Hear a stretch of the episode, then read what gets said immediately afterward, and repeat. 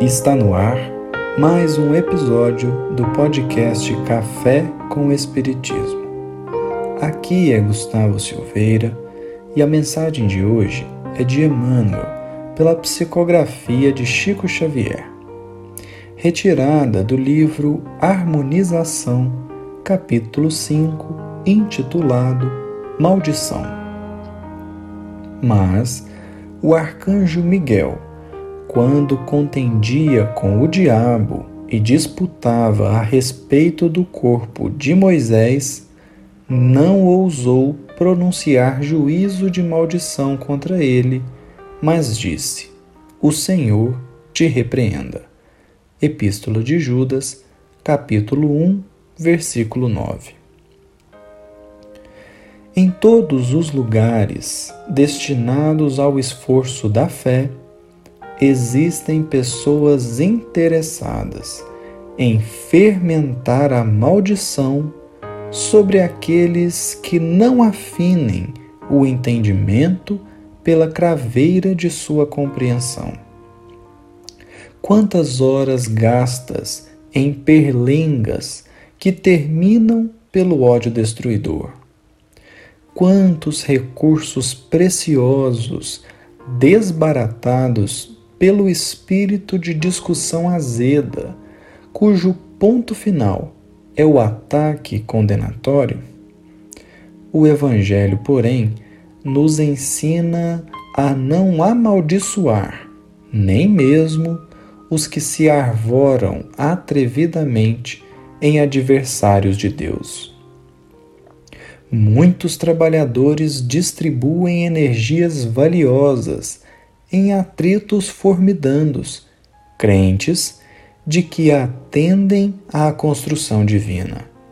Sem dúvida, a discussão esclarecedora é sempre fonte de luz, mas a polêmica vinagrosa é o processo de inutilização de germes promissores. Essa perigosa atitude é filha de inadvertência ou incompreensão, porque o discípulo deveria saber que haverá sempre um recurso de servir amorosamente de sua parte e sempre um meio de iluminação por parte de Deus. Às vezes, a objurgatória nada mais espera além da confusão e das sombras. Dar silêncio com boas obras é programa excelente que raros aprendizes se recordam de executar. As tentações são inúmeras. Os inimigos do bem rodeiam os continuadores fiéis de Jesus em todos os campos de serviço. Ninguém fuja ao esclarecimento fraternal, à verdade generosa, mas, quando se trate de pronunciar palavras definitivas de rompimento ou condenação, recorda o ensinamento de Judas em sua epístola mundial.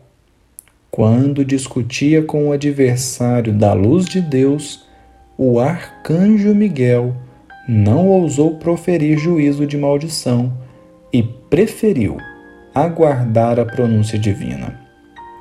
Observando isto, não podemos esquecer que ele era arcanjo e nós, simples discípulos em aprendizado. Extraordinária mensagem de Emmanuel dotada de grande profundidade espiritual e com conteúdo eminentemente cristão. Em O Livro dos Espíritos, questão 932, Kardec indaga: Por que no mundo frequentemente a influência dos maus sobrepuja a dos bons? Por fraqueza destes. Os maus são intrigantes e audaciosos. Os bons são tímidos. Quando estes o quiserem, preponderarão. não poucos se utilizam de semelhante resposta para justificar discussões que mais buscam esmagar os pontos de vista contrários do que propriamente o entendimento pacífico e esclarecedor. A timidez dos bons é, não raro, tida pela atitude dos que silenciam ante os problemas do mundo.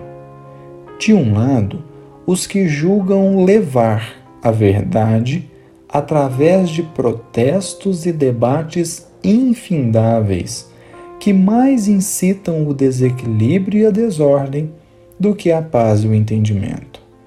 De outro, os que se calam e são tidos por tímidos e covardes. Em aparente contradição com tal conceito, diz o benfeitor: dar silêncio com boas obras é programa excelente que raros aprendizes se recordam de executar. O silêncio por si só é, de fato, covarde e inútil. No entanto, acompanhado de boas obras, é programa excelente que raros aprendizes se recordam de executar.